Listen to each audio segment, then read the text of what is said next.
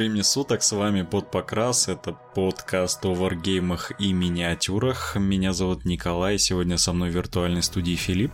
Привет, друзья! И мы наконец-то добрались до заключительной части разбора Батл Тома Харадрон Оверлордс. Да, все, что нам осталось, нам осталось обсудить э, варскроллы отдельных юнитов и поговорить про некоторые основные подходы к построению листов для этих армий. А, да, все правильно. Да, да, смотри, как я предлагаю поступить. А, я предлагаю начать обсуждать варскроллы с кораблей, потому что кажется, что это сердце Харадронской армии.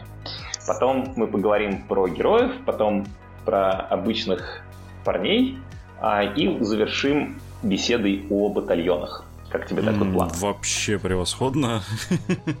Отойдем от э, стандартной схемы э, разбора, когда мы просто листаем по страничке и разбираем. Да, стандартная схема начинается с героев, но здесь, на самом деле, армия строится вокруг флота, и мне кажется, что это очень круто, потому что с выходом новой книги Харадронов корабли стали важной частью армии, ключевой частью армии. И учитывая, что это очень крутые модели, мне кажется, что это правильно, потому что они дают уникальный вид этой армии и уникальный стиль игры. Ну да, так и есть. И слава богу, что мы, с, мы с тобой еще, когда первый выпуск э, записывали перед, обсуждали как раз-таки то, что э, старые харадроны но это была армия не та, которую ты ожидал. У нее были очень красивые модели кораблей, но, к сожалению, они тогда еще тогда вообще не играли. Ну, практически не играли. И вот именно второй, вторая редакция наконец-то дала нам то, за что мы так любим этих, этих парней. Да, совершенно верно. Ну что, поехали? Да. Начнем. Предлагаю начать прям с броненосца Арканавт Ironclad. Это юнит, который стоит примерно четверть вашего ростера на 2000 очков и что мы за это получаем, за эти довольно серьезные вложения? Мы получаем здесь 18 вунд в третьем сейве, то есть это довольно прочная штука. Сразу отметим, что одна из ее способностей состоит в том, что она лечится каждый ход, а, и более того, у вас, у вас есть герои и отряды, которые могут дополнительно ее чинить. А так, в каждую вашу героическую фазу и этот броненосец лечит себе одну вунду. И еще добавим в копилку прочности, что у него есть, как мы помним, эфирное золото, поэтому в какую-то критическую фазу вы можете включить реролл сейвов, у вас будет третий рерольный сейв. И более того, как мы увидим, когда вы поставите рядом с ним канонерку, чтобы она его прикрывала, у него еще будет шестая варда. Вот, так что в идеале, в особенно критической ситуации, это будет от корабль в третьем полностью рерольном сейве с шестой вардой и с 18 единицами здоровья. То есть он может потерпеть некоторое время. Это первое. А второе, что по него важно понимать, что, конечно, вы его берете не просто для того, чтобы он терпел, а хотя это важно для модели, которая стоит столько очков. Вы его берете, скорее всего, для двух целей. Во-первых, для того, чтобы он стрелял, а во-вторых, для того, чтобы он транспортировал ваших ребят. Э, давай начнем со стрельбы. Э, что касается стрельбы, э, у него есть несколько закачек, как его можно, как его можно собирать для стрелковых атак. Uh-huh. У него есть большая пушка. Вы можете поставить ему большую пушку. вот. Можете поставить большой пулемет и можете поставить большой скайхук. Чем они отличаются? Что касается большой пушки, то это штука, которая стреляет на дистанцию до 30 дюймов. Она может стрелять на 30 дюймов одним выстрелом, со вторым рандом и чистыми 6 урона. Или может стрелять на 24 дюйма с 6 атаками, с первым рандом и вторым уроном. Это одна версия. То есть это довольно приличный урон, который на большое расстояние закидывается. То есть от него очень сложно спрятаться. Альтернатива — это пулемет. Пулемет стреляет только на 18 дюймов, но у него 4d6 атак с первым уроном. В среднем, если посчитать математику с учетом профилей, пулемет выносит немножко больше урона. Ну, потому что 4d6 атак это много. Ну, И тут, это тут как рожнешь, 4... конечно. Ну, это правда, да, но, но, но все-таки, учитывая, что это не один кубик, а 4 кубика, там дисперсия не очень большая, получается, по сравнению с броском одного кубика, поэтому в среднем что-то близкое к своим 14 выстрелам вы получите. Угу. Ну, на 10 выстрелов, наверное, можно закладываться.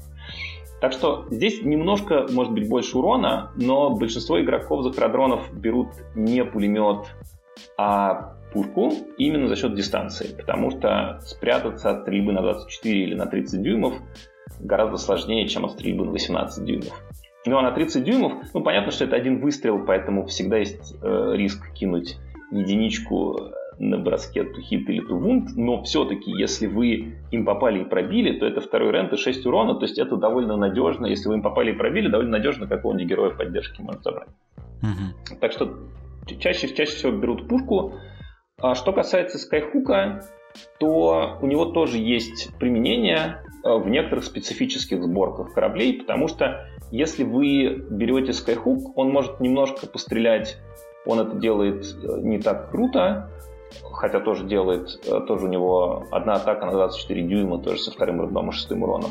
Но что важно, что он добавляет вашему кораблику плюс 2 чарджу. Поэтому, если корабль используют для того, чтобы телепортировать его в 9 от оппонента и потом завязывать какие-то вражеские отряды, для этого надо надежно чаржить с дистанции 9 дюймов, то со скайхуки может быть смысл. Вот. Ну и кроме того, есть еще некоторое количество обязательных а, обязательных элементов вооружения, которые вы получаете по умолчанию. У вас есть торпеды, которые на 24 дюйма можно закидать. А, и есть а, карабины, которые стреляют на 12 дюймов, но зато это 8 атак со вторым уроном. То есть, если кто-то к вам близко подошел, то ваш атакующий, ваш атакующий потенциал существенно возрастает. Что очень важно помнить про стрельбу и почему это хорошая стрельба – важно понимать, что эта стрельба не деградирует никак. То есть даже если в вашем броненосце осталась одна единица здоровья, он все еще будет стрелять полными профилями. Это приятно. Ну да, тут я не поспорю. Я, кстати, замечу от себя как э, человека, который недавно его собирал. Там очень хитро сделано, но можно замагнитить две пушки. То есть можно Great Sky Cannon и пулемет их замагнитить и легко и просто менять. Так что вам не понадобится покупать дополнительный Iron Class для того, чтобы собрать его в, в другой закачке. Вот. Да, да, у меня, у, меня, у меня тоже такая же ситуация. То есть у меня магнитится пушка или пулемет. Они магнитятся удобно. Skyhook магнитится неудобно, да. но я его никогда не использовал, поэтому не грущу по этому поводу.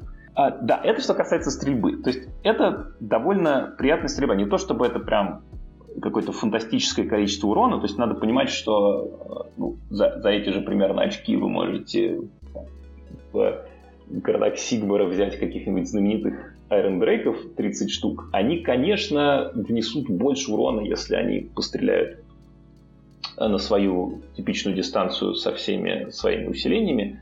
Но надо понимать, что для того, чтобы э, доставить Iron Drake'ов или какой-нибудь другой пеший стреляющий отряд в нужную точку карты вашим оппонентам придется постараться, то есть придумать какую-то инфраструктуру, там какой-нибудь мост э, или еще какие-то способы перемещать вашу пехоту. А корабль доставляет себя сам куда угодно. Так что, хотя тут не так много урона, как вы, возможно, хотели бы за такие очки получить, но зато этот урон вы сможете сконцентрировать в той точке, в которой, вам нужно. И это как раз приводит нас ко второй части истории про этот корабль, про его э, мобильность. Сам по себе он двигается на сам по себе он двигается на 10 дюймов, пока он полностью здоров, но гораздо чаще вы будете его телепортировать, используя способность Fly High. Мы ее уже упоминали в предыдущих выпусках. Она позволяет вам э, вашу фазу движения убрать этот корабль со стола и приставить его где угодно в 9 от оппонента. На террейн его при этом нельзя ставить. Э, то есть и, имеется в виду, что он взлетает куда-то высоко в небеса и потом приземляется на поле боя в удобной вам точке. И эта способность у вас потеряется, если вашему кораблю внесут достаточно много ран, но пока он здоров, он может это сделать, и это значит, что он окажется в нужной вам точке с очень большой вероятностью. Более того, эту способность Fly High он может использовать даже уходя из боя. Опять же, пока он здоров. Mm-hmm. Так что связать этот корабль довольно тяжело. То есть, чтобы его лишить этой мобильности, противнику придется много ран в него внести, чтобы он потерял потерял эти способности. Они у него в таблице повреждений тоже в какой-то момент пропадают, но учитывая, что это по-прежнему может быть третий сейф или третий рерольный сейф, если вы не будете специально этот корабль подставлять, оппоненту будет сложно это сделать. И, наконец, последнее э, в списке, но не последнее по важности, что нужно про этот корабль помнить, это то, что он может э, транспортировать вашу армию. Да, у него есть правило flying transport. Вы можете разместить в нем ваших бойцов по правилам террейна, в котором вы размещаете гарнизон. Мне кажется, что одна из причин написать эту книгу была такая, что Games Workshop увидел, что его правила гарнизонов в террейне никто никогда не использует. Да, да, да, да, и решил как-то... и, и никто даже не читает. И решил как-то заставить людей прочитать этот раздел правил. И для этого, для этого написал, что вы можете размещать в гарнизоне корабля а, до 25 ваших моделей с кейвордом Marine, то есть морской, как это, морской пехотинец, да. Угу. И э, это, ну, по сути, это ваша, вся эта ваша базовая пехота и все ваши пешие герои. У них у всех есть этот кейворд. Если, э, если вы разместили там э, не 25, а 16 моделей, точнее 15 моделей, да, меньше 16, 15 или меньше, uh-huh. то тогда этот корабль со всеми этими грузами по-прежнему может э, использовать способность Fly High и по-прежнему двигается на полный мув. Если вы разместили там больше 15 моделей, то есть от 16 до 25, то он теряет возможность э, Fly High и теряет скорость. Но эта проблема решаемая. Если вы э, разместите там Grade and Dream Work, который, э, который компенсирует этот недостаток, то ваш корабль сможет взмывать в небеса даже с полной загрузкой. То есть, да, мы об этом рассказывали часто... в первом выпуске, там довольно подробно да, про да, это да. рассказали. Да, мы про это говорили, и это действительно супер часто используемый Great and Green Work для броненосца, ну, потому что вы очень часто хотите разместить в нем, скажем, 20, 20 стрелков и каких-нибудь героев, и э, по-прежнему сохранять мобильность. Угу. Такая, такая вот летающая батарея. То есть э, она становится еще более мощной батареей, если там э, полностью она укомплектована вашими стреляющими бойцами, про которых мы поговорим позже. То есть это возможность довольно мощно концентрировать ваш огонь в нужной вам точке. Это то, за счет, собственно, чем прекрасных аэродромов. Да? Может быть, у них не так много урона, как у некоторых армий, но зато этот урон всегда окажется в том месте, в котором вам нужно. При этом про что нужно помнить, в чем надо соблюдать осторожность, что иногда, хоть ваш корабль прочный, иногда его все-таки сбивают. В этом случае э, все э, парни, которые внутри корабля сидят, они из него вываливаются. Вот, когда они из него вываливаются, они кидают кубик, и на единичку они умирают. И более того, даже если они не умерли, то вы должны их разместить полностью в трех от вашего погибшего корабля и дальше трех от вражеских моделей. Поэтому, если вы дадите противнику окружить ваш корабль со всех сторон и его сломать, то все парни, которые внутри, они тоже погибнут, потому что они не смогут высадиться mm-hmm. дальше трех от противника. Вот так что в этом смысле надо не переоценивать прочность этого корабля. Он прочный, да, но, но не бессмертный. Ну и, собственно, маневрировать так, чтобы у вас была возможность спасти всех, кто внутри, попытаться спасти. Да, да, совершенно верно. Ну, Поскольку с дистанции 18 дюймов вы можете довольно много урона наносить, такое хорошая, хорошая опция это как раз стрельба где-то в районе 18 дюймов. Mm-hmm. Ну, многие, многие ваши стрелки, которые туда будут загружены, тоже на этом расстоянии умеют стрелять, как мы сейчас увидим.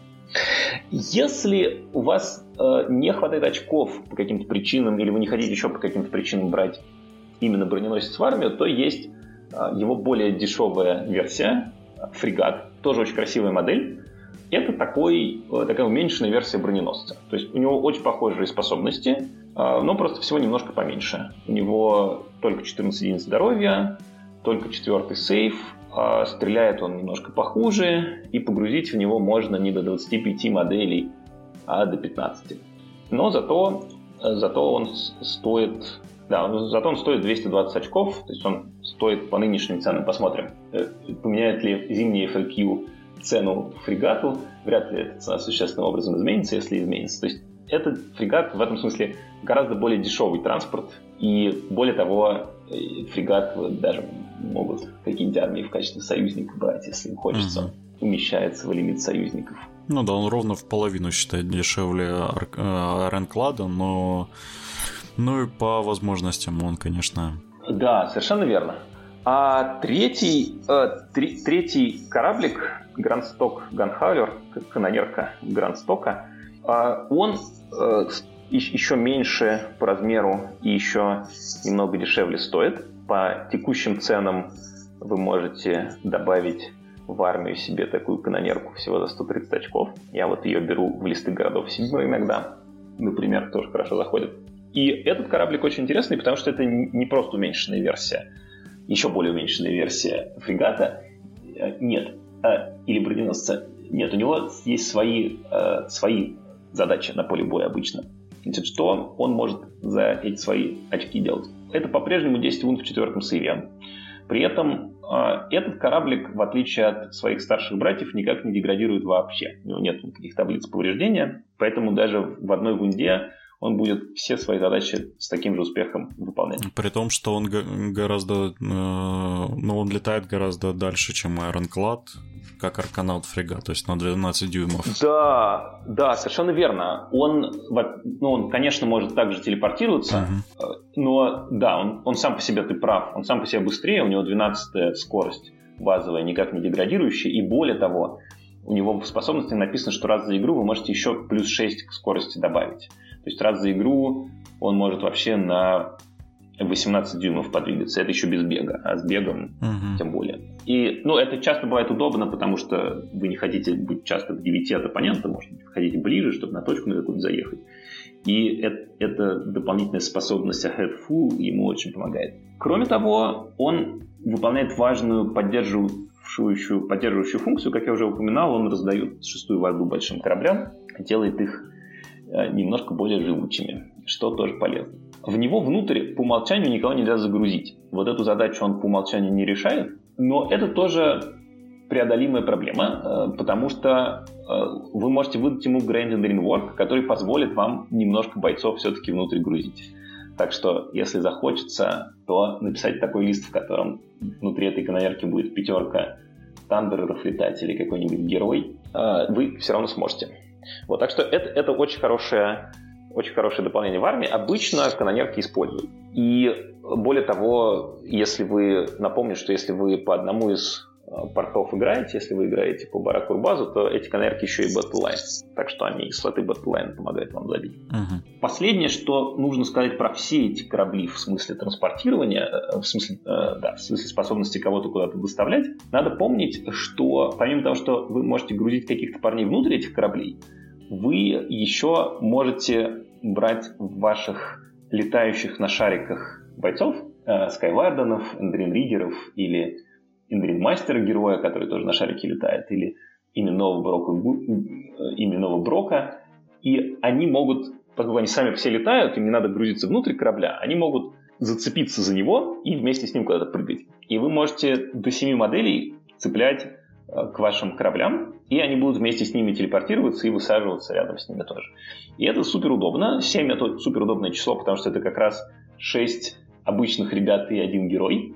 И это такая довольно, довольно серьезная прибавка к боевой мощи, во-первых, а во-вторых, довольно серьезная прибавка к количеству моделей и позволяет вам не просто телепортироваться одинокой моделью туда-сюда, еще создавать некоторое давление на точках. Потому что, ну, скажем, вот эта канонерка и 7 прицепившихся к ней парней, это уже 8 моделей на точке, это уже кое-что. Ну и плюс они довольно неплохо стреляют. Так что, э, так что канонерка тоже, тоже супер полезная штука. Их полезно брать. Можно, можно одну, можно больше. Зависит от того, как вы дизайните свой лист. Ну, движемся дальше. Да. Итак, про, про флот разобрались. А теперь надо разобраться, кого мы в эти корабли будем грузить и кого мы за эти корабли будем цеплять. А какие здесь есть варианты? Ну, обычно список героев начинается с какого-нибудь дорогого именного героя. Здесь у вас для этих целей есть Брок Грунгсон. Это лорд-магнат из Баракнара. Очень уважаемый джентльмен. И очень крутая моделька. Да, и очень крутая моделька. И у него есть пушки в усах. Он да, стрелять да, усами. Да. Уважаемый джентльмен в шляпе. Да, да. Очень крутая модель. Э, но как ее использовать в соревновательной игре, я не знаю. Да, с этим, конечно, проблема. Он, э, он прикольный, но вот как, как им играть, это вопрос. Ну, да. То есть он, он в общем, неплохо может пострелять э, и даже побиться в ближнем бою, но другие ваши отряды за те же самые очки сделают это лучше. Mm. Он именной, поэтому вы не можете раздать ему трипы и артефакты. И у него есть уникальная команда-билка, которая раздает реролл черджа в ауре. При этом э, вы не получите тех плюшек, которые можете получить, закачав неименных героев в ХТХ, трейты и э, артефакты. То есть, ну, и вот эта вот обилка на реролл черджа, не знаю. Так что да, так что веселье он вам добавить может. Да. Э, и для этих целей его можно брать. Если вы собираете армию, чтобы выигрывать турнир, то, возможно, его лучше отложить в сторону и взять его неименного собрата, э, которого зовут Андрин Master with Eligible Suit. Что это такое? Это такой герой, э, герой-ремонтник. Ну, Индрин мастера — это ребята вообще, которые чинят корабли и в мирное время, и в боевых условиях. А Индрин мастер — это их батя. А, и у него есть две версии. А, та версия, про которую я сейчас говорю, которая with Dirigible Suit, это версия, собственно, на шарике, то есть летающая. И это герой, который а, имеет 8 вунд и третий сейф. И еще раз напомню, что, опять же, вы можете этот сейф реролить. То есть он для, для такого героя достаточно прочный. Mm-hmm. Хотя несколько мешает отсутствие защиты от морталок нормальной, но тем не менее. И э, он довольно часто в армиях возникает. Почему? Потому что, во-первых, для них есть приятные артефакты. Если вы вспомните нашу первую серию, если не вспомните, то просто послушайте, то мы там обсуждали разные, разные, разные приятные артефакты, которые этим ребятам можно раздавать. Там, например, эта история про морталки, пока вы не, не выкинете ну, да, на да, кубики. Да, да. Все, все мы помним. Вот. Ему можно раздать приятный артефакт, ему можно раздать неплохие триты, скажем, его можно сделать, добавить ему вунт, он будет, у него будет еще больше вунт, он будет еще прочнее. И кроме того, он делает батлайном обычных парней на шариках, поэтому если он генерал, то это э, облегчает вам дизайн листа, потому что вы можете скажем, Андрин Риггеров брать э, в слот батлайна, и это очень много гибкости добавляет при написании ростера. А поэтому за, за это еще он часто оказывается в листах, тем более, что он умещается в некоторые батальоны, так что его можно брать еще, он будет вам наполнять батальон и не увеличивать количество дропов. Так что в, в этом смысле много чего хорошего про него можно сказать. А что касается его боевого потенциала, то он тоже может неплохо пострелять. У него тоже есть приятная пила, которая выдает три атаки э, с профилем 3 плюс 2 плюс минус 2 до 3. В общем, он может подраться в ближнем бою. Э, так что, так что да, прият, приятный герой, подумайте, подумайте про него. Дороговат, конечно. То есть был, был, бы, было бы здорово, если бы он еще немножко дешевле стоил. Его в последнем FAQ удешевили. Э, сейчас он стоит 190 очков. Посмотрим, посмотрим что там будет Э, в обновлениях, которые вы послушаете. Если, если будут какие-нибудь обновления, мы в комментариях к этому посту добавим. Потому что, да, мы, мы записываем, записываем эту серию до выхода зимнего FAQ, но он когда-то когда уже скоро анонсирует. Вот, так что, так что да, э, за 190 очков э, вы получаете не максимальное количество урона, но, в общем, достаточно живущего героя, который может за себя постоять и который еще много чего полезного вокруг mm-hmm. делает. Да, ну и он еще супер мобильный за счет того, что он может вместе с какой-нибудь канонеркой туда-сюда. Да, и с 12 умом, ну то есть это ультрамобильный парень. Да, да, и сам по себе быстрый, да. Так что да, и может, может чинить кораблик, угу. добавляя ему живучести. Тоже очень полезная штука. Если вам удастся его позиционировать рядом с кораблем, то это прям хорошо. Потому что он прям надежно, он лечит э, 3, 3, 3 единицы здоровья кораблю. Не D3, а именно чистые 3. Это прям приятно. Продолжаем наше путешествие по героям Кхародронов. Да, следующий герой это а, Арканавт Адмирал. Это как раз относительно недорогой пеший герой, у которого 6 единиц здоровья и третий сейф для его 120 очков. Это хороший показатель. Это герой, который может хорошо, опять же, с учетом этих очков, может хорошо побиться в ближнем бою. У него там, 3 атаки, 3 плюс, 2 плюс, минус 2, 2 и там, вы их в некоторых случаях можете, можете раскачать.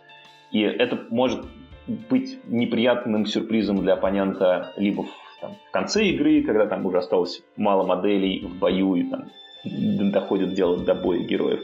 И кроме того, и в середине игры, потому что если у нас сидит где-нибудь в корабле, и враг неосторожно почаржил ваш корабль, то, соответственно, адмирал сможет довольно безопасно оттуда своим молотком всех фигарить. Mm-hmm. Но чаще всего его берут, конечно, если берут в армию не за это, а за его способности, потому что он, как настоящий адмирал, ценен прежде всего тем, что может усиливать э, ваши, э, ваш, ваш воздушный флот. Uh-huh. Да, тут есть способность, которая говорит, что вам не надо проходить э, Battle Shock для дружественных юнитов храдронов, когда они полностью в 12 от генерала. А тут есть способность командная, которая позволяет вам выбрать э, дружественный отряд, дать ему возможность пострелять, даже если он... Э, выбрать дружественный корабль, дать ему возможность пострелять, даже если он бегал. И если вам вдруг не хотелось телепортировать корабль, а хотелось им куда-нибудь добежать, то тут это может быть супер полезно. А, и, наконец, вы можете... Да, вы, наконец, можете раздавать еще кое-какие приятные реролы с него своим, своим кораблям. Так что все это в сумме делает его довольно неплохим героем для усиления вашей армии. Стрельбу, я бы выделил стрельбу после бега. Это прям... Да, это очень полезная штука, особенно если кто-нибудь все-таки э, завундил ваши кораблики достаточно, да. то это позволит им не только убежать, но еще и отстреляться от преследования. Да, да, совершенно верно. Потому что, конечно, у, кораблей, у больших кораблей скорость проседает, когда их травмируют, и в этом смысле а, он может пригодиться. Следующий герой – это эфирный навигатор. Чем приятен навигатор? Он может попытаться анбиндить вражеские заклинания. Ну, это в современной мете сложно делать, потому что у него нет бонусов, если вы только не взяли специальный порт, чтобы у него были бонусы. Но он может пытаться развеивать бесконечные заклинания, а вот это уже, на самом деле, может быть супер полезно, потому что других источников анбиндов у вас в армии не богато и диспелов, а поэтому один раз поставленные противником на стол геминиды могут довольно много крови вам попортить, если вас нет навигатора. А так он, глядишь, их все-таки со стола снимет. Это, это помогает. А кроме того, вы можете перебрасывать броски на бег и чардж для ваших кораблей, если ваш навигатор их просто видит. Нету даже никакого рейнджа. Единственное ограничение, что он для этого не должен пытаться в этот же ход вызвать эфирный шторм. А эфирный шторм — это его третья способность. Он может выбрать вражеский юнит аж в 36 дюймах от себя. А он выбирает летающий юнит, и на 3 плюс он э, уменьшает в два раза его скорость, а на шестерку он еще и до 3 морталки вносит. И это тоже против разных больших летающих угроз, типа терроргейстов каких-нибудь или еще каких-то больших штук, которые вы не хотите, чтобы догнали ваш корабль. Это может быть супер полезно. 36 дюймов это солидный рейндж. Да, это каких... Вы можете прямо на первый ход Каких-нибудь там э, дзинчитов на дисках, это, допустим, очень с 15-16 мувом, насколько я помню, эти э, козлы э, летают. Да. Вот режете им мув, и юнит резко проседает. Да, ну и кроме того, может быть супер полезно в э, играх против идонетов, uh-huh. которые почти все летают и все очень быстрые. И это, в принципе, очень сложный матчап для храдронов, потому что у храдронов остальной урон от стрельбы, а у идонетов очень хорошие способности, защищающие от стрельбы, как uh-huh. мы знаем. Поэтому храдронам с угрями тяжко, но навигатор, да, может помочь, если он ключевой отряд замедлит. Это, это может дать вам еще одну фазу стрельбы в решающий момент. Так что и он тоже умещается в некоторые батальоны, поэтому и он относительно недорогой, он один из самых дешевых героев, поэтому э, про него тоже стоит подумать. А следующий герой это Эндрин Мастер э, with Endrin Harness. Это более дешевая версия Endrin Мастера, у которого нету шарика, который пеший герой, так что, чтобы его сделать мобильным, вам надо грузить в корабли. Он тоже может чинить ваш кораблик, но он делает только, он подешевле, он делает до э, 3 единицы лечения, а не чистых 3. А, и он, в принципе, тоже за э, те очки, которые он стоит, довольно прилично бьет в ближнем бою. У него есть одна стрелковая атака, есть три, три приличных атаки в ближнем бою, 3 плюс, 3 плюс, минус 1 до 3 и э, на немодифицированную шестерку hit э, его эта штука выдает три смертельных раны. Да, что на самом деле неплохо. Но это компенсация того, что э, пешим он хуже вундит и имеет минус первый рент по сравнению с тем, что на Battlesuit у него второй то вунд и минус второй рент. Вот эти три морталочки, они могут как бы компенсировать этот недостаток. Да, ну и тут есть такой важный трюк. Если вы сэкономили ему эфирное золото, то вы можете прожать его в комбат-фазу, чтобы реролить хиты, и э, современные правила триумфа позволяют вам реролить даже успешные uh-huh. Поэтому, если что, вы можете реролить в поисках шестерок uh-huh. да, даже успешные хиты. Так что если, если у вас вдруг какая-то критическая ситуация, что вам точно нужно найти три морталки, таким образом вы можете довольно существенно увеличить вероятность. У него есть командная способность, которая редко используется, ну, разве что в тех листах у храдронов бывают такие ситуации, когда у них много командных очков набирается, потому что мы знаем, что там есть триты, которые позволяют командные uh-huh. очки экономить.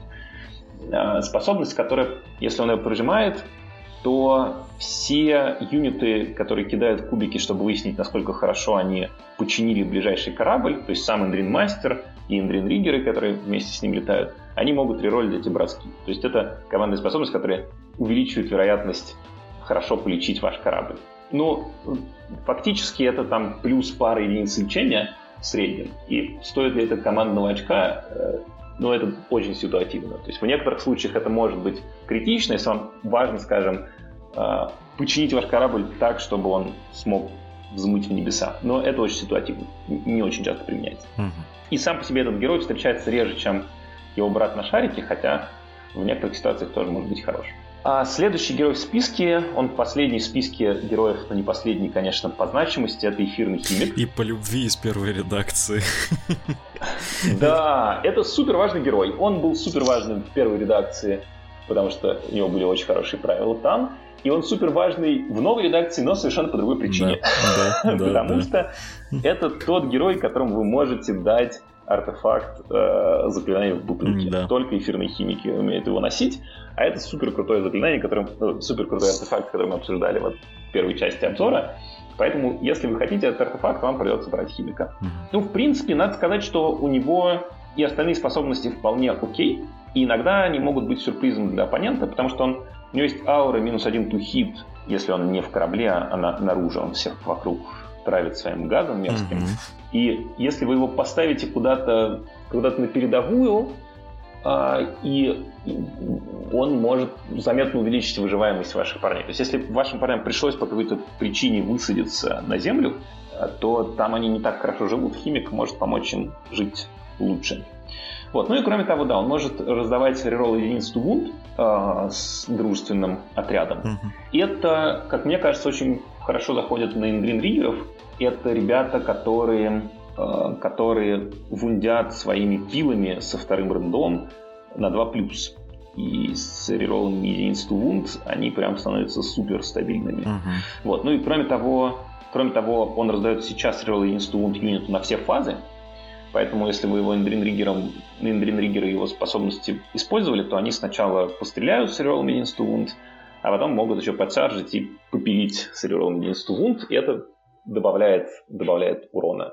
Так что, так что да, в этом смысле приятный мужик. Ну, еще и дело в том, что он и стоит-то не так уж и много. Поэтому это неплохой вариант. Да, да, да, вполне. То есть его обычно берут ради артефакта, если берут. Ну или там, чтобы забить батальон. Но в конечном счете оказывается, что он не так уж и плох. Mm-hmm. А, опять же, снова, если он там где-то на передовой стоит, то помимо того, что он может раздать минус один пухит, он, в общем, еще может довольно приятно пострелять. У него оружие недалеко стреляет, на 9 дюймов всего, но зато это 3D6 атак, 4 плюс 4 плюс со вторым рендом. Вот, так что это может, может некоторые приятную добавку uh-huh. к вашему урону, если дело дошло до ближних дистанций принести. А это герои. Так что, как, как видим, есть еще выбрать. Есть, есть приятные пешие герои, их можно по-разному комбинировать. Мы сейчас посмотрим в конце на батальоны и обсудим, какие куда попадают. Есть очень приятный герой на шарике, да, который э, э, открывает вам слот дополнительной батллайна и сам по себе может довольно прилично урон нанести. Угу. Да, и я бы сказал, что приятно здесь, что здесь нету заведомо бесполезных героев, ну, ну кроме, кроме, ну, в соревновательном смысле, да, кроме разве что Брока, да, который дороговат за, за те очки, которые, ну, дороговат за то, что он сейчас да. делает. Может быть, его когда-нибудь изменят, но, но пока, да, соревновательные игры, наверное, все-таки. Но вы все равно его купите, потому что моделька прикольная. Да, да, да, мне очень нравится. Я, да, некоторое время медитировал над, над ним, чтобы придумать, как его использовать в армии храдронов или даже в армии городов. Я видел его только на малый формат. Честно говоря, он себя там тоже не особо сильно показал. Ну, да, там э, просто дело в том, что э, дело в том, что его стоимость сопоставима со стоимостью корабля. Да, да, да. Какой смысл? Вот по, по, дан, по текущим ценам он стоит как фрегат. Но ему сложно конкурировать с фрегатом. Вот. Это, наверное, нормально, что одного из главных магнатов храдронов нельзя дешево нанять. Это логично, но, но да, тяжело. Окей, теперь э, пехота да. и кавалерия э, храдронов. Да, самые простые базовые парни – работяги, так сказать, это, этой армии. Это Arcanaught Company. Это э, юнит, который является безусловным батлайном в вашей, э, вашей книге. Э, как этот батлайн устроен? За 90 очков вы получаете 10 моделей с четвертым сейвом, что на самом деле не так уж и плохо. Потому что, да, они не очень много вносят урона. У них Основной вид оружия – это пистолеты, которые стреляют на 9 дюймов. И это значит, что вы не сможете использовать их при, после телепортации, да, потому что когда вы телепортировались на корабле, вы ставите корабль дальше 9 mm-hmm. от врага, поэтому из пистолетов вы не постреляете, вы сможете пострелять только из специального оружия, вы на каждую десятку можете выдать один пулемет, который стреляет на, 20, э, на 12 дюймов, прошу прощения, один скайхук, который стреляет на 18 дюймов. И эти штуки полезно выдавать. Еще вы можете выдать одну пику, которая лучше бьет в ближнем бою. Этого делать не надо. Ну, черта, я взял. Ладно. Так что, да, это, не очень много урона. Э, ну, там чуть больше рядом с точкой полезно помнить, что они получают плюс один тухит, если они полностью в 9 от точки, угу. что удобно. Почему? Ну, потому что на самом деле, зачем вы обычно их используете? Почему, почему, хотя кажется, что они не очень много урона вносят, от них почти нет толку, когда они сидят в кораблях, тем не менее, их в армию берут. И на самом деле, не только потому, что они батлайн, а еще потому, что, в принципе, когда вы играете за Харадроном, у вас на столе не очень много моделей. А, потому что у вас, в принципе, в принципе дорогие модели, а еще большая часть из них как бы сидят в кораблях, поэтому у вас только корабли. А чтобы контролировать точки, вам все-таки модели нужны. Вот арканавты — это хороший, хороший способ обеспечить дешевый, э, дешевые, дешевые тела на столе. Они супер, супер подходят для того, чтобы в тылу где-то скорить mm-hmm. точки. А, и вы их можете нам довольно спокойно оставить в четвертом сейве, который они могут за золото переролить в критический момент — они, в общем, за свои очки достаточно прочные. То есть это не то чтобы супер боевой отряд, но за свои очки они достаточно прочные. И поэтому не такая уж плохая идея 10 или 20 парней в лист взять именно для этих целей. Если, если их 20, то они даже могут поскринить что-нибудь, если вы хотите как-то свои корабли агрессивно поставить, но не хотите, чтобы их подчаржили в первый ход. Так что, так что да, вполне полезный выбор не, не основная звезда вашей армии, но вполне полезный выбор. И при умелом использовании могут довольно В общем, мужики-работяги. Тут вы этим все описано. Да, да. Да, настоящие работяги. Да, следующий тип пехоты, э, про который нужно поговорить, это как раз элитная пехота, это так называемые Грандсток Thunderers. Это такие харадронские спецназовцы. У них они, в отличие от арканавтов, берутся пятерками. Э, Пятерка стоит 90, кажется, очков. Ой, 120 очков, прошу прощения. Да, 120 очков. А, но это две лунды у каждого. Две лунды в четвертом сейве. Так что вы покупаете те же 10 лунд в четвертом сейве за 120 очков. Но здесь гораздо, гораздо больше урона. Это парни, у которых есть отличные винтовки, э, с, которые стреляют на 18 дюймов по две атаки у каждого, 3 плюс, 4 плюс, минус 1, 1. И вы можете раздать им э, реролы за золото. И поэтому с этими винтовками они очень хорошо смотрятся внутри ваших кораблей. Что они существенно добавляют вам ударного потенциала. Много атак, с неплохим профилем, если, если учитывать рероллы. Кроме того, у них есть довольно много специальных видов вооружений, которые вы можете выдавать. И тут есть э, интересная дискуссия на тему того, стоит ли это делать или нет. И здесь разные, разные игроки играют по-разному. Есть люди, которые грузят только обычные винтовки, стандартные, которые стреляют на 18 дюймов. У сержанта есть такая же 18-дюймовая э, по дальности винтовка, у которой чуть больше атак просто. И это хороший вариант, так можно делать, особенно если вы ожидаете, что в основном грандтоки будут стрелять из ваших кораблей. Ну, потому что тогда вы будете хотеть рейндж. Uh-huh. А вот если вы думаете их в какой-то момент десантировать, стоит поразмыслить над э, дополнительными видами вооружений, которые вы можете выдать. А почему это может быть... Почему я говорю именно про высадку? Потому что у них есть специальное правило, что если вы выдали им вот эту особенную мортиру, особенный дексвипер и особенный эфир Canon, то есть если в Unity есть все эти типы вооружений, э, вы получаете плюс один uh-huh. для этих типов вооружений. И с учетом этого плюс один hit, они начинают сразу в среднем наносить больше дыма, урона, чем винтовки. Ну да, учитывая, что э, стандартно они попадают на 4 плюс из этих видов оружия. Да, да. Но, то есть урона больше, но плата за это какая? Что, во-первых, вы этот плюс один тухит работает только вне корабля, то есть вам придется выгрузиться. А во-вторых, э, у этих э, типов вооружений всего 12 дюймов дистанция угрозы. Вот, так что, э, так что эта история, да, про то, чтобы куда-то их прилететь на корабле, высадить их поближе к противнику и начать стрелять с земли. Mm-hmm. Это более рискованная стратегия, но так тоже некоторые люди играют, в том числе я видел успешные листы которые э, получали призы на турнирах с такими сборками.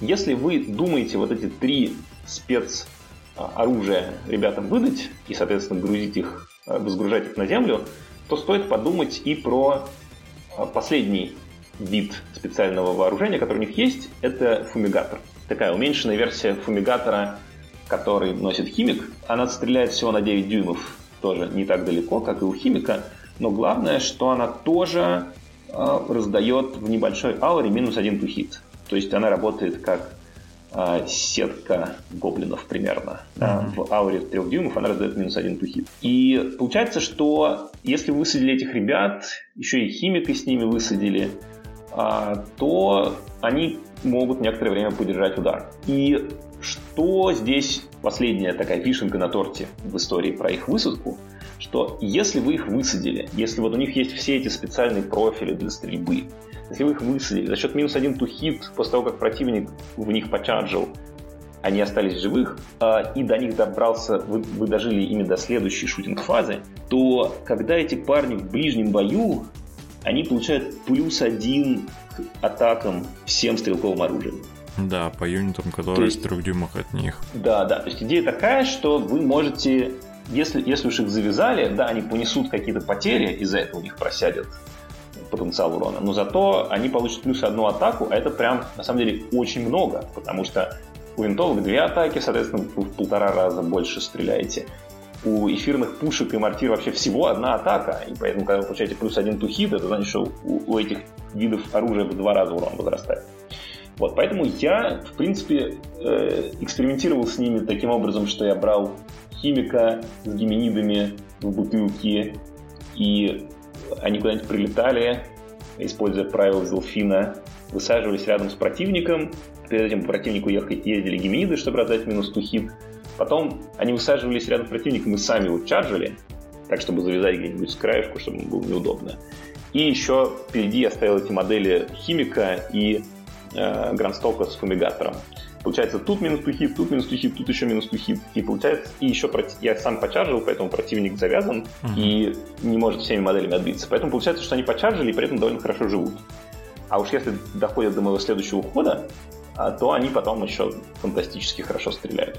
Так что это очень интересный юнит. У него есть много способов. Да, вы, можете, вы можете его очень по-разному закачивать за счет огромного выбора опций. И вы можете его очень по-разному использовать. Вы можете использовать на кораблях, можете использовать на, э, на поле боя в пешем строю, Так что мне кажется, что это, это однозначно один из самых интересных отрядов книги. Да, да, на самом деле э, это довольно интересный юнит вообще в целом. В АОСе э, в Age of Sigmar нету такого сильного разнообразия внутри отрядов. То есть у нас там что? Одна закачка, э, один отряд условно. А здесь прям есть внутри отряда э, выбор то, как закачать, как их использовать. То есть они могут и так, и так. В общем, это действительно крутой и интересный юнит. Да, да, тут есть над чем помедитировать и подумать, да, как их собирать, потому что магнитик, ну, я не пробовал, не знаю, может быть, ты когда доберешься до этого июня, ты придумаешь, как я боюсь. это не очень удобно.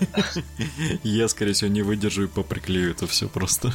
Возможно, придется тогда придумывать заранее, да, как их собирать. Ну, или, может быть, просто купить их чуть больше, чтобы чтобы было несколько отдельных моделей со специальным да, оружием. Да. Этот вариант, он проще.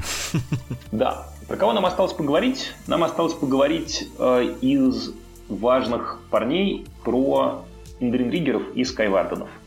Это харадроны, которые летают на маленьких шариках на эфирном топливе. И, ну, конечно, у харадронов нету никаких э, лошадей или прочего да, или прочих демигрифов, так что у них нету кавалерии в прямом смысле этого слова, но, пожалуй, Индрин Риггеры и Скайварден — это те, про кого можно думать как про харадронскую кавалерию. Э, почему? Ну, потому что у всех этих ребят 12 скорость и полет, то есть они довольно мобильные и сами по себе, и без кораблей, в отличие от арканавтов или грандстоков, которые ходят, если ходят по земле, то довольно медленно двигаются. Вот эти ребята за счет полета и за счет 12 скорости довольно быстрые. Ну и кроме того, они, конечно, могут за кораблики цепляться. И у них есть некоторые общие черты, есть различия. Да, общие черты это скорость, одинаковая. У них по две единицы здоровья у каждого, и у Скайварденов, и у Дриндриггеров. И у них э, четвертый сейф. В этом смысле они похожи. Что касается вооружений и способностей. Давай начнем с Андринриггеров. Mm-hmm. Что эти ребята могут? А, ну, тут в смысле вооружений у вас есть некоторый выбор, как их закачивать.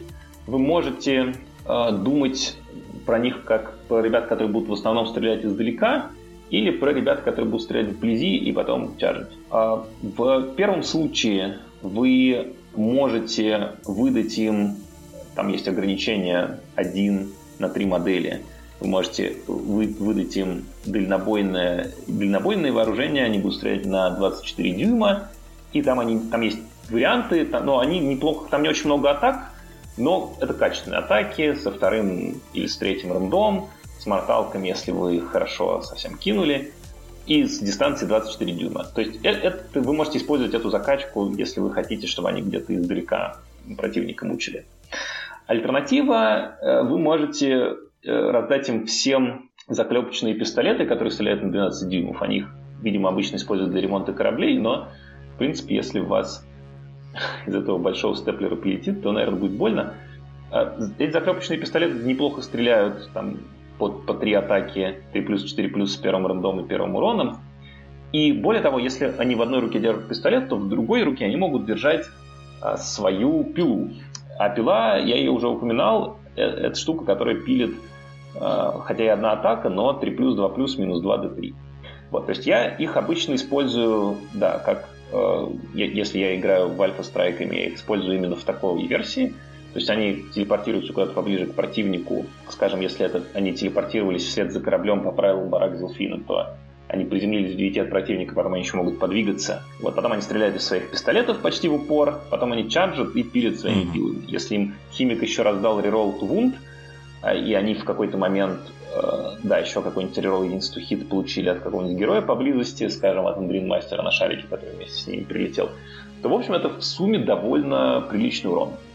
Потом они, конечно, погибают, потому что, ну, все-таки они не такие прочные, а, ну, потому что вы платите за три модельки 100 очков, и это все еще всего 6 вун в четвертом сейве без какой бы ни было борды. То есть они не очень долго живут, конечно, если их так использовать, но перед этим они а, могут нанести довольно много урона.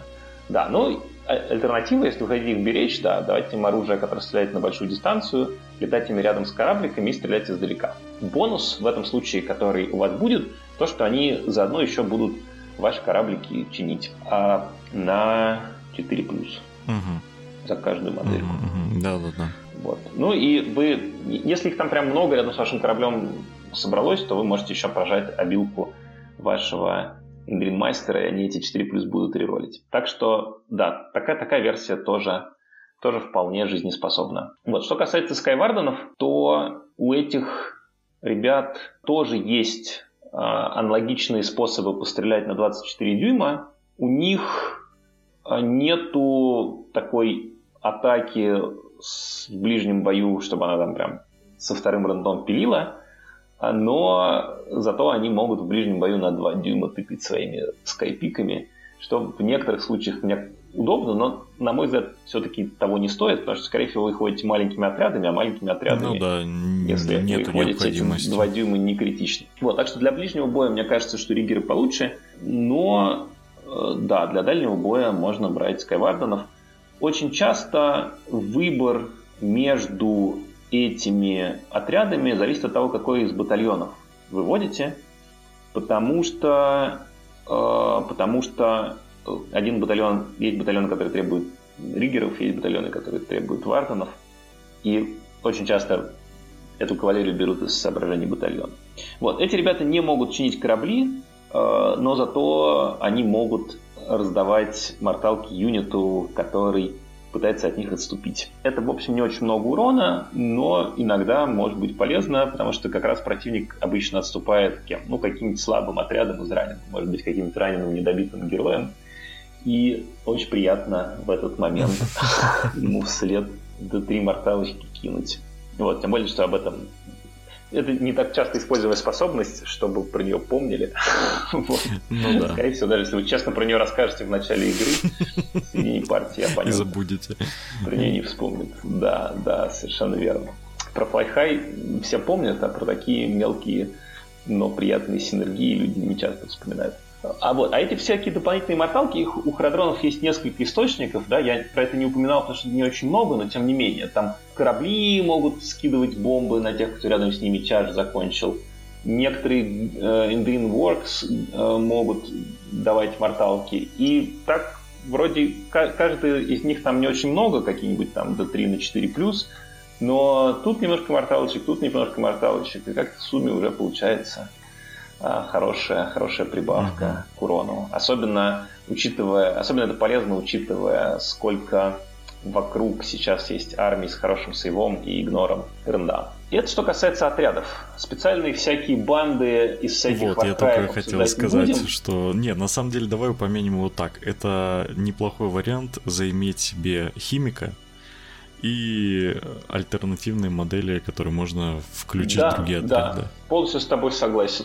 Полностью с тобой согласен. Они с точки зрения соревновательных правил именно в Age of Sigmar не очень хороши, но модельки крутые, и э, они вашу армию точно украсят. Без этих соображений. И стоят они как химик отдельно, поэтому... Да, последнее, что нам осталось обсудить, это, собственно, батальоны. Угу. Из соревновательных батальонов, которые вы формат на 2000 очков можете уместить. Их есть три. А, первый из них называется Iron Sky Command. И туда можно поместить адмиралы или брока. Это не обязательно. Туда обязательно надо поместить а, а, броненосец. Туда нужно поместить трех героев в любой комбинации. Это могут быть химики, навигаторы или эндрин-мастера. Можно их как угодно комбинировать.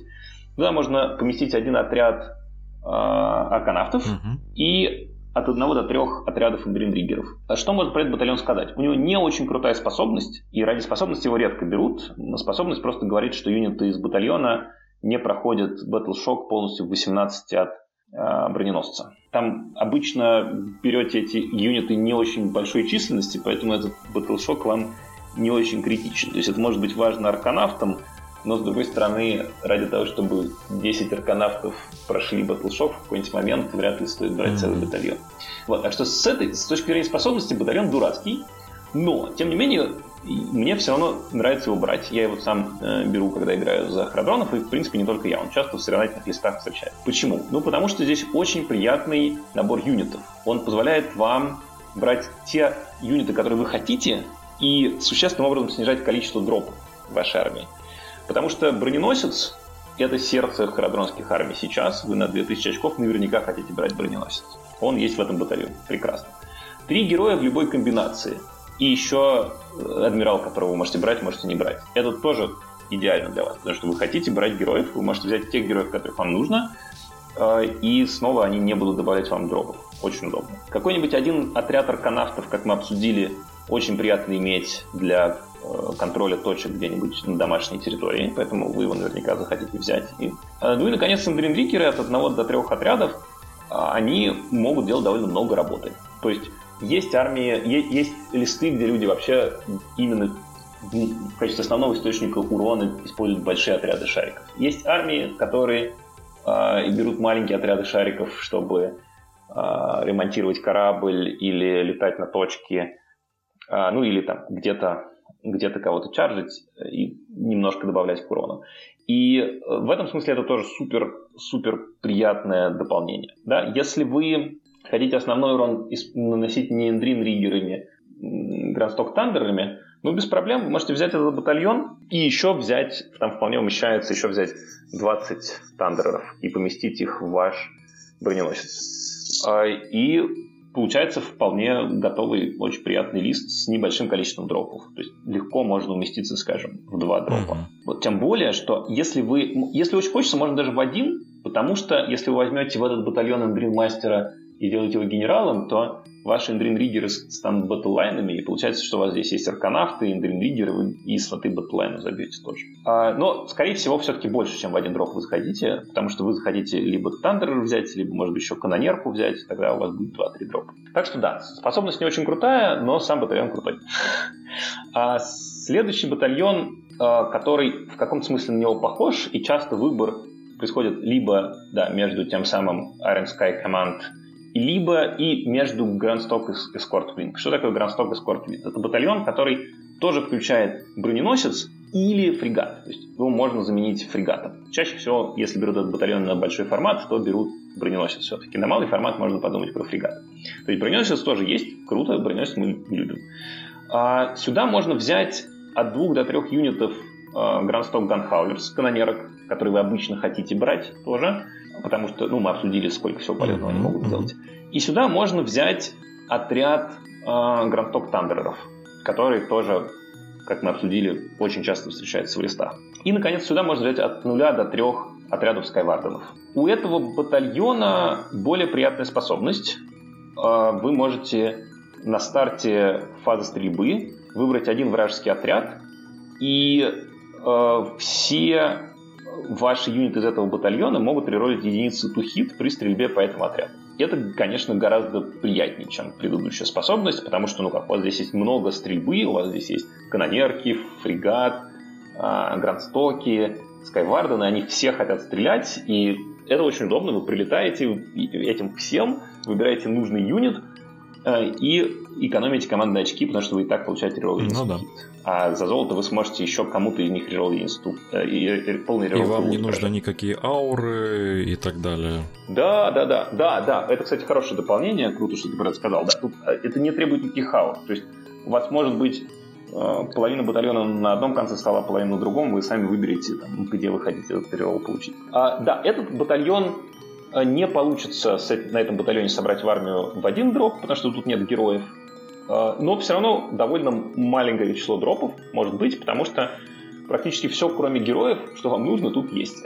вот. Скажем, если вы не по, если вы, скажем, по Баракурбазу собираете вашу армию, у вас канонерки батлайн, вы можете забить все батлайны канонерками в этом батальоне, вот, никаких проблем. И вам останется добавить сюда парочку героев, которых вам хочется, и у вас снова готовая армия. То есть вот эти два батальона э, супер полезные, и очень часто а, между ними выбирают. А, третий батальон реже встречается, хотя есть некоторые специфические сборки, основанные на нем. Iron Sky Attack Squadron, третий батальон, включает два или больше фрегатов, несколько отрядов арканавтов. Арканавт, отрядов арканавтов должно быть столько, сколько фрегатов. То есть вы можете взять в этот батальон, например, три фрегата и три пачки арканавтов. И э, арканавты из этого батальона Э, могут покидать фрегат, в который они погружены, ну, тоже из этого батальона, естественно. И неважно, до или после движения этого фрегата. И кроме того, когда они его покидают и хотят после этого почаржить, они могут чаржить на трех кубах. А это была бы крутая способность, если бы арканавты могли кого-то убить со своего чержа. Это точно. Вот. В данном случае это не, со, не совсем так, мягко говоря. Э, вот, но кого-то завязать, наверное, они могут. Да, так что этот батальон, как у него и странная способность, и не самый удобный набор юнитов, встречается реже. Но, в общем, я играл со сборками на этом батальоне, и они тоже могут быть э, довольно, довольно болезненными. В заключение про батальоны я что хочу сказать, что на первый взгляд может показаться, что батальоны с не очень важны, потому что кажется, ну как, у нас корабли очень быстрые, поэтому мы можем где-то их далеко-далеко поставить, там в дальнем углу стола на расстановке, так чтобы большая часть оппонентов их не могла достать. И тогда нам будет все равно, ходит оппонент первый или второй. Если он ходит первый, то он до нас не достанет. Если он нам отдает ход, то мы к нему прилетим и постреляем. То есть кажется, что батальоны не очень важны. Но это только на первый взгляд. Э, с моей точки зрения, батальоны как раз супер ценны для охрадронов по двум причинам. Первая причина, что на самом деле вы все-таки хотите решать, кто первый ходит. Потому что, если вы играете за храдронов, вы хотите либо совершить мощный альфа-страйк до того, как оппонент включил свои бонусы и все ему убить. Да? Ну, скажем, если вы играете против, против люминетов, вы хотите э, ударить до того, как Теклис включил пятую варду. Да, да, да, вам да. нужно поэтому брать ход. То есть вы либо хотите сделать мощный альфа-страйк, либо, если вы видите, что вы не можете мощным альфа-страйком сразу уничтожить вражескую армию, тогда вы, наоборот, хотите обязательно отдать ход в надежде на double. И без риска double со стороны, двойного хода со стороны оппонента. Вот, поэтому, как мне кажется, Харадронам очень важно выбирать, кто входит на самом деле. И поэтому мало дропов это важно, и поэтому батальон это важно. Это первая причина, почему это важно. Вторая причина, что, ну, если ты вспомнишь список артефактов, которые мы читали, список Great Endrinworks, там очень много всего вкусного. Mm-hmm. Ну и Следует, ну, чтобы да, все это да, брать, вам по-любому нужен вам батальон. Снова нужен батальон. Вот, так что, так что да, так что э, обычно батальон я беру и вам советую, скорее всего, надо выбирать из Грандстока Скортвинга и Iron Sky команда. Э, и то, и другое по-своему приятно. Ну что, кажется, мы все Да, долгий труд закончен, наконец-то этот еще очередной Батлтом закрыт. Ну хорошо, ты как, как человек, который собирается, собирается играть за храдронов, можешь сказать, что есть какие-нибудь штуки, самое главное, что, что ты унес из наших бесед? Самое главное, инсайты? что я унес из наших бесед, это то, что я купил все, что надо. Да, это приятное ощущение. Э, единственное, ну, у меня, э, на самом деле, я пока ими не играл, поэтому мне довольно сложно сказать э, что-то с точки зрения игры, пока все в теории. Но мне очень нравится, как они играют. То есть это действительно очень интересная в механиках армия. Э, которая еще и расширяется, и вот то, что ты можешь брать любые эндлес пылы, и то, что ты можешь дуардинов э, к себе брать в союз, и вообще, ну, то есть мне прям очень нравится. С э, точки зрения хоббиста я в восторге от моделей, я в восторге от всего, э, как это сделано. Единственное, что я готов э, приехать в Британию и сломать руки тому человеку, который придумал Ironclad ставить на дебильную новую прозрачную ножку. Да, да, это, это нужно это всем иметь в виду, мне кажется, кто начинает собирать хирадронов, что надо сразу готовиться к тому, что подставку для аэроклада и фрегата вам надо менять. Это, эта ножка очень э, ненадежная. Да, и у нас как раз-таки вот на прошедшем турнире по, митинг, э, по митингу у человека угу. просто в сумке сломалась эта подставка, и она сразу же в негодность уходит, поскольку заменить, склеить ее, как бы и поставить корабль, на нее вы уже точно не сможете никогда. Да, но зато это такой простор для конверсии да. открывает. Там какие-нибудь деревья, домики. Мой, мой, моя любимая версия видел на Исхаммере щупальца с него. О, да, да, я видел. Она, эта фотография, она, по-моему, прошлась по всему русскому комьюнити. Действительно очень круто сделанная конверсия. Вот. Э, поэтому Тут... Да, да, так что Николай, ну, респект за нее. Тут у вас э, раздолье, вот, в общем, действительно крутая армия. Ну, в общем, да, на это, на это сразу надо закладываться, да. Э, в общем, э, хорошая армия, но э, в ООСе есть одна проблема, вы начинаете собирать одну армию и, и уже хотите еще одну, поэтому... И вот это как раз-таки одна из немногих армий, которая позволяет вам и здесь тоже очень хорошо играть за счет союзов. Ну да, ну это, эта армия приятна тем, что все-таки за счет смены портов можно довольно сильно разнообразить игровой mm-hmm. опыт. Да. да, даже внутри нее есть простор для творчества. Да. Ну ладно, будем закругляться. Э, спасибо, Филипп, за то, что помог очередную армию Ордера разобрать. Спасибо тем слушателям, которые нас дослушали. Я надеюсь, новичкам действительно будет полезно. Очень приятно видеть, как в чатах, э, когда кто-нибудь спрашивает про э, армию, и в ответ ему скидывают наши подкасты. Вот это прям... Ты, в этот момент ты понимаешь, что работа сделана не зря. Поэтому спасибо всем, кто нас поддерживает. Ну и всем пока. Да, спасибо, друзья. Пока-пока.